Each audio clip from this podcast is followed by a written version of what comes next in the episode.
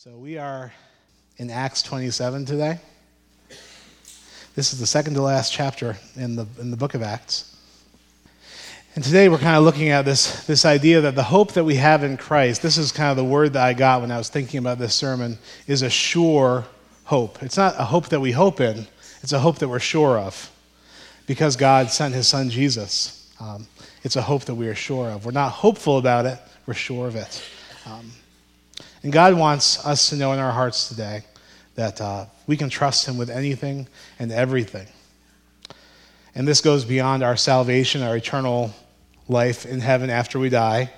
And it works its way backwards into those situations in our lives that we find it very difficult to trust God with, uh, the things that just come upon us. If you're anything like me, in fact, uh, believing in the sufficiency of Christ for your salvation isn't necessarily the most difficult thing, but perhaps the smaller issues of life, uh, the day to day things, can be more troubling and harder to trust God with.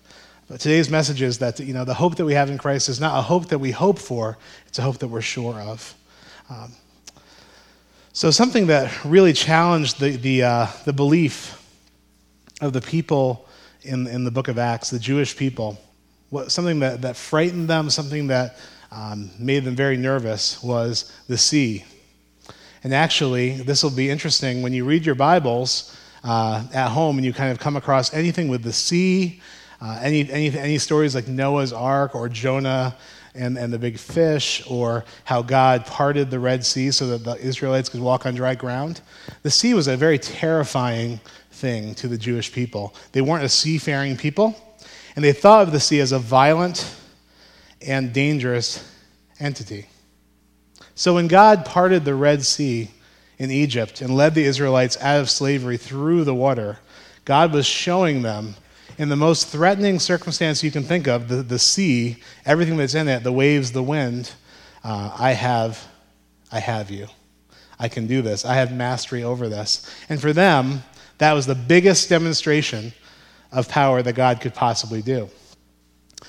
Uh, I don't know what that would be for us, but for, but for these people, God showing his authority over the waves and the wind and the sea, which was so threatening, was a big deal. Remember in, uh, in Matthew 8 27, there's a huge storm, and Jesus and the disciples are in this boat, and Jesus is sleeping downstairs while the boat gets tossed around. Uh, very troubling to the disciples. They're somewhere between scared and irritated with Jesus for not seemingly caring about their situation. And they wake him up, and he just, with a word, he calms the sea, calms the wind. And the disciples say, What kind of man is this? Even the winds and the waves obey him. And in this, Jesus was saying, Actually, I'm not a man, I'm God. Because God is the only one that has mastery over the wind and the waves and the sea. Um, he had authority.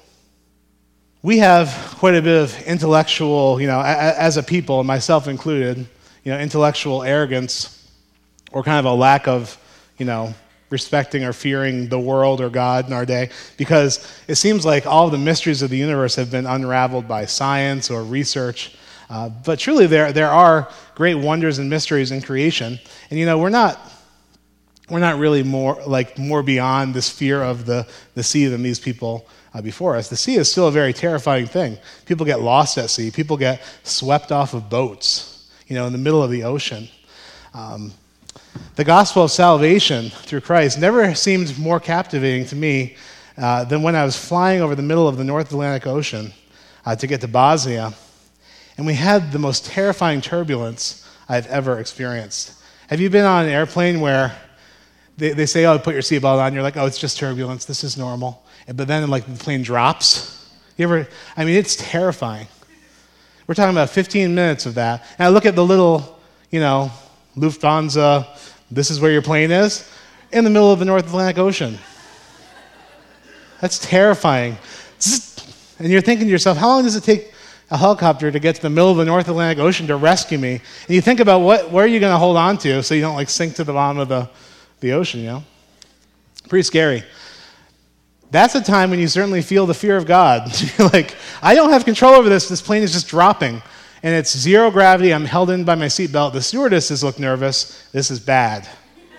Um, And, you know, the gospel of salvation just never seemed more poignant than at that moment, you know? And I, I had walked into that airplane with having, having walked in a little bit of sin and stuff and not having brought that into confession with God before I left because uh, that's the nature of human beings to withhold that from God. He says, Oh, you know, if you confess your sin, I'm faithful and just to forgive you. And we're like, ah, we'll just hold on to it for a while and just keep walking. Things are going okay. That's walking in sin. So I get on this airplane, and all of a sudden, me and God got right. You know, praise Jesus. And um, like, uh, just trying to, just, just, you know, I, I believe in salvation by grace through faith. I don't believe that if you were, you know, struck down having not confessed something that you're going to hell. Nothing like that. I'm just saying there was a break in my relationship with God, and, uh, and uh, that fixed it. Because um, all I could think about, honestly, was watching Lost, my wife, and, you know, am I already dead on this island? All I can think about is having a volleyball as my only friend, and just how terrible that would be. Or worse. But there's a wildness to the God's creation. And uh, we might look down on some, some people as primitive for being scared of the winds and the waves, but they're still pretty scary. And there's still a lot of mysterious stuff out there that's beyond our control. There's some scary stuff deep, deep down in the ocean. Boy, oh boy. That'll make you worship. and it's good for us to allow God's creation, which, which reflects who God is, He created it. Think about that and those weird aquariums with those weird fish with the lights and the teeth. You know, God imagined that fish and created it, and it's terrifying. You know, it's just amazing to, to think about how the creation and the, un, the unbridled, wild world is just a reflection of God. And like to make that cause our hearts to worship Him and be in awe of Him, um, it's good. And the, the, the really good thing about that experience is um, that this wild God who created all this crazy stuff, um, he loves us. He has placed his affection on us. And he, uh, he desires to walk in close relationship with us and to be a part of our lives. The same way that, uh, you know, I loved Corey's story of, of, of, of with Haley, uh, but, but think about the way that uh, teenagers, young adults in college, parents love to hear from them. They love to hear from their kids, even if their kids are being butts. They love to hear from their kids. That's how God is. God loves us. He set his affection on us in this wild, um, all powerful God who has all the authority in heaven and earth. You know, he loves us, and that's a great comfort. He can be trusted. Um, and our hope in him is unshakable because our hope is a sure hope because God set his love on us and chosen us and saved us. So we're going to read uh, Acts 27 together. This is a story of uh, Paul, and he is a prisoner, and they are bringing him to Italy, which is usually a good vacation, but he is a prisoner, so it's not as fun of a vacation, and uh, it's not going to be as much Alfredo in his, in his future as he'd probably hope. And um, he's going to stand before Caesar. Uh, and in this chapter, uh, we see his experience of the winds and the waves and the wildness of creation. So I'm going to read this for you. And we're just going to kind of imagine what this experience must have been like. So this is Luke recording the journey. Acts 27. When it was decided that we would sail for Italy, Paul and some other prisoners were handed over to a centurion named Julius who belonged to the imperial regiment. We boarded a ship from Adramyttium, about to sail for ports along the coast of the province of Asia, and we put out to sea. Aristarchus, a Macedonian from Thessalonica, was with us. The next day we landed at Sidon, and Julius, in kindness to Paul, allowed him to go to his friends so that they might provide for his needs. From there we put out to sea again and passed to the lee of Cyprus because the winds were against us. When we had sailed across the open sea off the coast of Cilicia and Pamphylia, we landed at Myra in Lycia. There the centurion found an Alexandrian ship sailing for Italy and put us on board. We made slow headway for many days and had difficulty arriving off Cnidus. When the wind did not allow us to hold our course, we sailed to the lee of Crete, opposite Salmone. We moved along the coast with difficulty and came to a place called Fair Havens. That's a much easier name than all the other names in the chapter so far. sounds like a retirement community, actually. we moved along the coast with difficulty, came to a place called Fair Havens near the town of Lasea. Much time had been lost, and sailing had already become dangerous because by now it was after the Day of Atonement. We're coming up into the winter months here.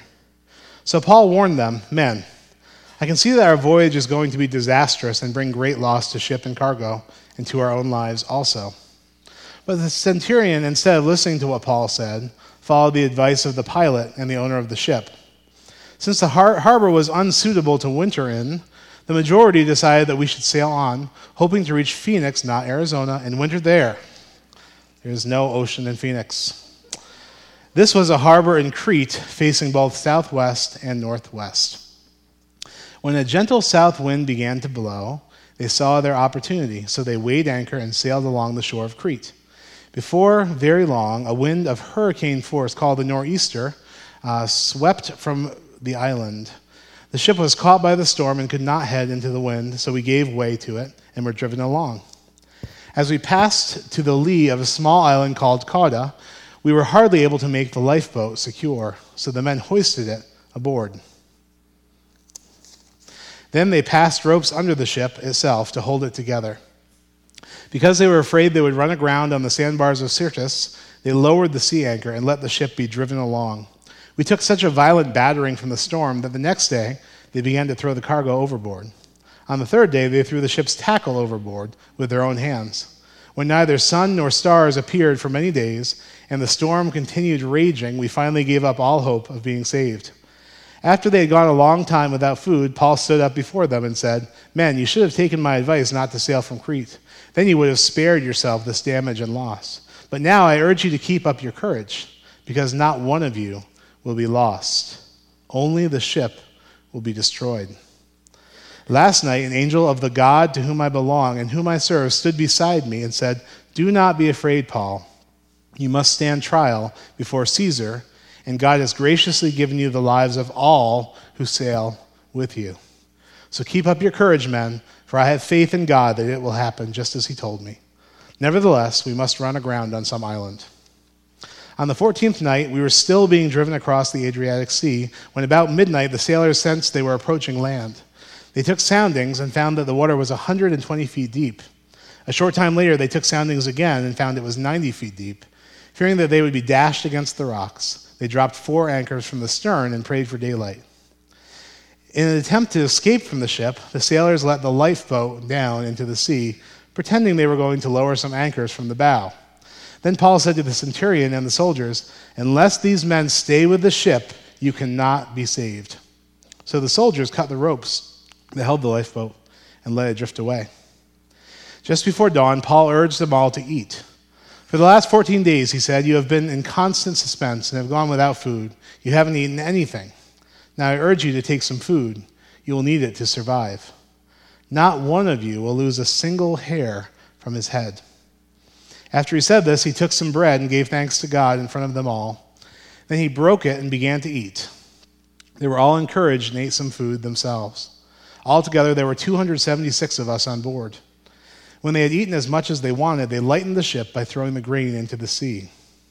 When daylight came, they did not recognize the land, but they saw a bay with a sandy beach where they decided to run the ship aground if they could.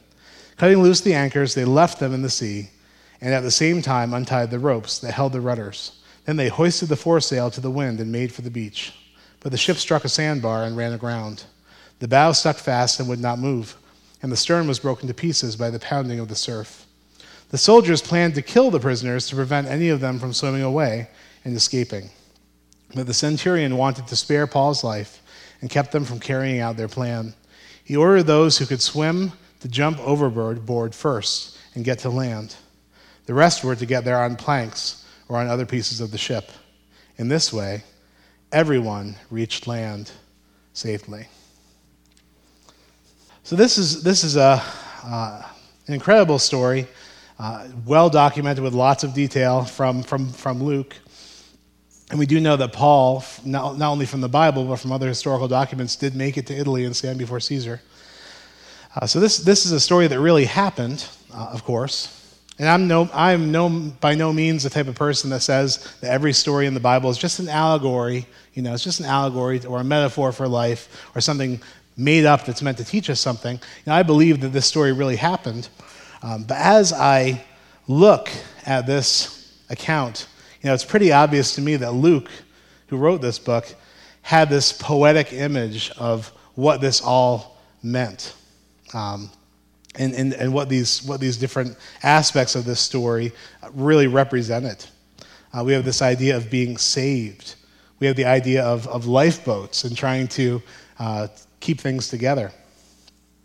And in this story, you know, I can see that God wanted his children to have, in this boat, to have a sure hope in the plan that he had given. He wanted them to go all in into this boat and not hedge their bets at all, as we see in the, uh, in the story of, of the lifeboats that were, that were cut away. Um, when you look in Acts 27, 16, and 17, I want to just highlight a few things in here uh, to kind of show you what I'm talking about. It says in Acts 27 As we passed to the lee of the small island called Cauda, we were hardly able to make the lifeboat secure. So the men hoisted it aboard. So you have the plan of salvation staying on the boat. You have the lifeboats, which aren't very secure. They pulled the lifeboats into the ship. In Acts 27, 21 to 25, Paul says, Men, you should have taken my advice not to sail from Crete, then you would have spared yourself this damage and loss. But now I urge you to keep up your courage, because not one of you will be lost. Only the ship will be destroyed. And he recounts this vision that an angel of God stood beside him and said, Don't be afraid, Paul. You must stand trial before Caesar. And God has graciously given you the lives of all who sail with you. So keep up your courage, for I have faith that it will happen just as God told me. So here's the plan. An angel of the Lord appears to Paul and says, Tell everyone they have to stay in this ship. And if they do that, everyone is going to be saved. But then we see in Acts 27 30 that in an attempt to escape from the ship, the sailors let the lifeboat down into the sea, pretending they were weighing anchor uh, from the bow. But Paul said to the centurion and soldiers, Unless these men stay with the ship, you cannot be saved. So the soldiers cut the ropes that held the lifeboat and let it drift away. And finally, in Acts 27, not one of you will lose a single hair from his head. And then he gave thanks for the bread. And in this way, everyone reached the land safely. It's a really interesting thing in this story. Uh, but these, uh, these, this boat and this plan that God have, had of everyone staying in the boat and not hedging their bets with these lifeboats that hang, hang, were hanging off the edge is something that really uh, uh struck a chord with me as, as a person of faith, as a person who's walking with God. Because I feel like, as I said earlier, trusting in God for my salvation is something that I understand and can really do, do fairly well with. But when it comes to many of the other things in my life uh, that, that make me nervous or are, are difficult for me, I tend to have a lot of little plan Bs hanging off the end of my faith ship. It's really interesting, you know, uh, when it comes to trusting God with uh, every part of my life, not just my eternal salvation, but every part of my life, I find that I have all these little lifeboats hanging off the edge of my salvation ship. And interestingly, when the storms of life, here's where the allegory is coming in pretty hard, I understand that. When the storms really hit, that's when you kind of realize where your hope really lies. Does it lie in the boat of salvation that Jesus has offered us and trusting Him with every area of my life? Or does my hope actually lie in those little lifeboats, which I don't talk about, but, but I know are there, and I know that I can access them if I need to? I think when the storm comes up, we certainly, uh, we certainly come face to face with that reality. Where does our hope lie? And, uh, and these lifeboats can be a lot of different things. Um, they, they can be health, health issues. We heard about that today. You know, does my hope lie in God for my health ultimately, or am I living in terror about my life and about my health and about what's going to happen to me? Do I trust Him with my health? With finances, and we tend to have a lot of little lifeboats hanging on, you know. Do I trust God with my finances, or am I living in fear and anxiety about this very critical area of my life? Or, or a sin problem that we have that shows up when time when the storm hits we go to this thing which is not very helpful to us. That's another lifeboat hanging off of our salvation yacht here right? So we have all these different boats uh, places where it's very hard to totally trust in god. And, uh, and if you look at these, these guys in the story, you know, they were hauling the, they were like worried about the lifeboats. They hauled them into the big boat, you know, to keep them safe. You know, they tried to get into them to get away. Think about how much work it took just to upkeep those lifeboats. They were totally focused on those things. While God's salvation, which was a free gift offered to them, just kept sailing on safely. But they were just concerned about these little boats. And uh, they tried to sneak into the boats, and Paul saw them. And knowing the word of the Lord, he said, You know what? If you, if you get in those boats, there's no guarantees for you. And then finally, the centurion cuts those boats off. And all of a sudden, everyone's hope in that ship had to turn to the plan of salvation which Paul had offered. There was no other choice. The ships were cut. So, any way that they were hedging their bets or trying to play it safe, gone. Just like that. Even if people were not really willing to have those boats cut off, they were cut off for them, and that, that became plan A. And not a hair on anyone's head was harmed. And one of the things that I think that we often run into in terms of trusting God totally with our lives is this statement I trust you with that, Jesus, but I'm going to take care of these things myself. These are the things I'm going to take care of. My hope is in you for my salvation, but I don't have hope in you for hardly anything else. I'm going to be upkeeping these boats. I'm going to be varnishing them. I'm going to be uh, sealing them with pitch making sure they're secure. You concentrate on salvation, God. I'll concentrate on taking care of everything else and controlling everything else. And I think that the challenge from God this morning, from this story, a story that literally happened but has a great deal of significance to me allegorically, is to, is to cut ties with the hope that we place in other things besides Jesus, trusting Him with every part of our lives. I think the challenge from Scripture and from the Holy Spirit is to cut the boats, as a friend of mine said, to burn the boats, to get rid of all the plan Bs, and to say to God, I trust you with my life, not just my salvation, with my health, with my family, with my finances, with my future, with my home, with my pain, with my, my wounds I've, I've uh, received in this life that are debilitating to me. I trust you. And God is just great at cutting those lifeboats off when we offer them to, uh, to Him and allowing us to feel the fullness of His care and love for us um, as we walk with Him in faith. So the challenge from God is, is twofold this morning, I think. One is, have you ever trusted Jesus for your salvation at all? Paul shared a plan, he got ignored, you know, then they reevaluated. Finally, everyone got on board and chopped the lifeboats off and said, you know what? Our life is in God's plan. Is that something you've done? Have you offered your life to Jesus in this total trust kind of way for your salvation? It's Jesus' sacrifice uh, which saves you, and your only work is to believe in what he's done and walk that out in your life. Do you, have you done that? And that is something that I think God would be very interested in some of you taking a step of faith in this morning. Life is hard, life doesn't necessarily get easier, but God is with us, the church is with us, and we are secure and safe in God uh, in this life.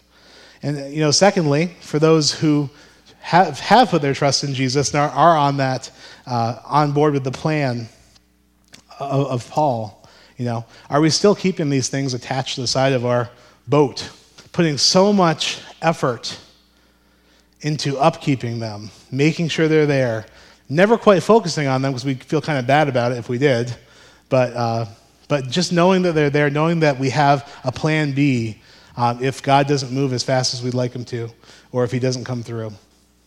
I guarantee you, when the storms hit and life gets tough, those little boats that you don't think about very much, you will find out very quickly where your hope lies. Is it in Jesus or is it in these little boats? And I think the challenge to Christians is to trust God totally with our lives, every aspect heart, soul, mind, strength.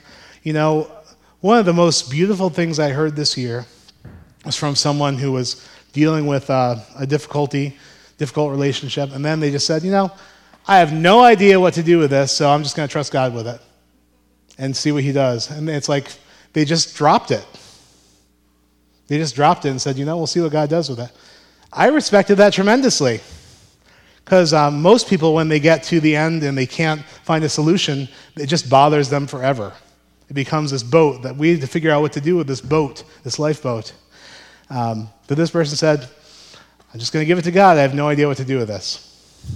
And I think that that is, that is a, uh, a statement about belief in the goodness of God belief in his continual work, belief that salvation extends beyond our eternal soul, which it encompasses, and works its way into those nitty gritty small uh, details of life, the little uh, places that we struggle. And for all of us, those things are different uh, health, family, security, all kinds of relational issues we can encounter, you name it, uh, work uh, fears, anxieties in life. These are all things that God wants to include in his package of, of salvation. He wants us to trust him with those things. So as the, as the worship band comes forward, they're going to do a reprise of uh, the song Stronger that they played earlier. And it's just a statement of faith saying to God, I believe you are strong enough. I believe you're stronger than these things in my life, and I trust you with them.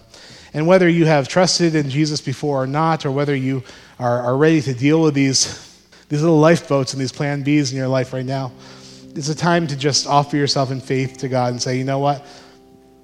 I might not be there yet, but I'm willing to be willing. Work in my heart. Help me to move away from these things.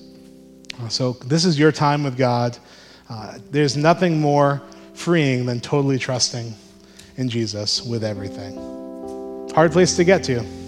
But God has the power to change our lives. He has the power to cut those boats and give us that vision of His care for us.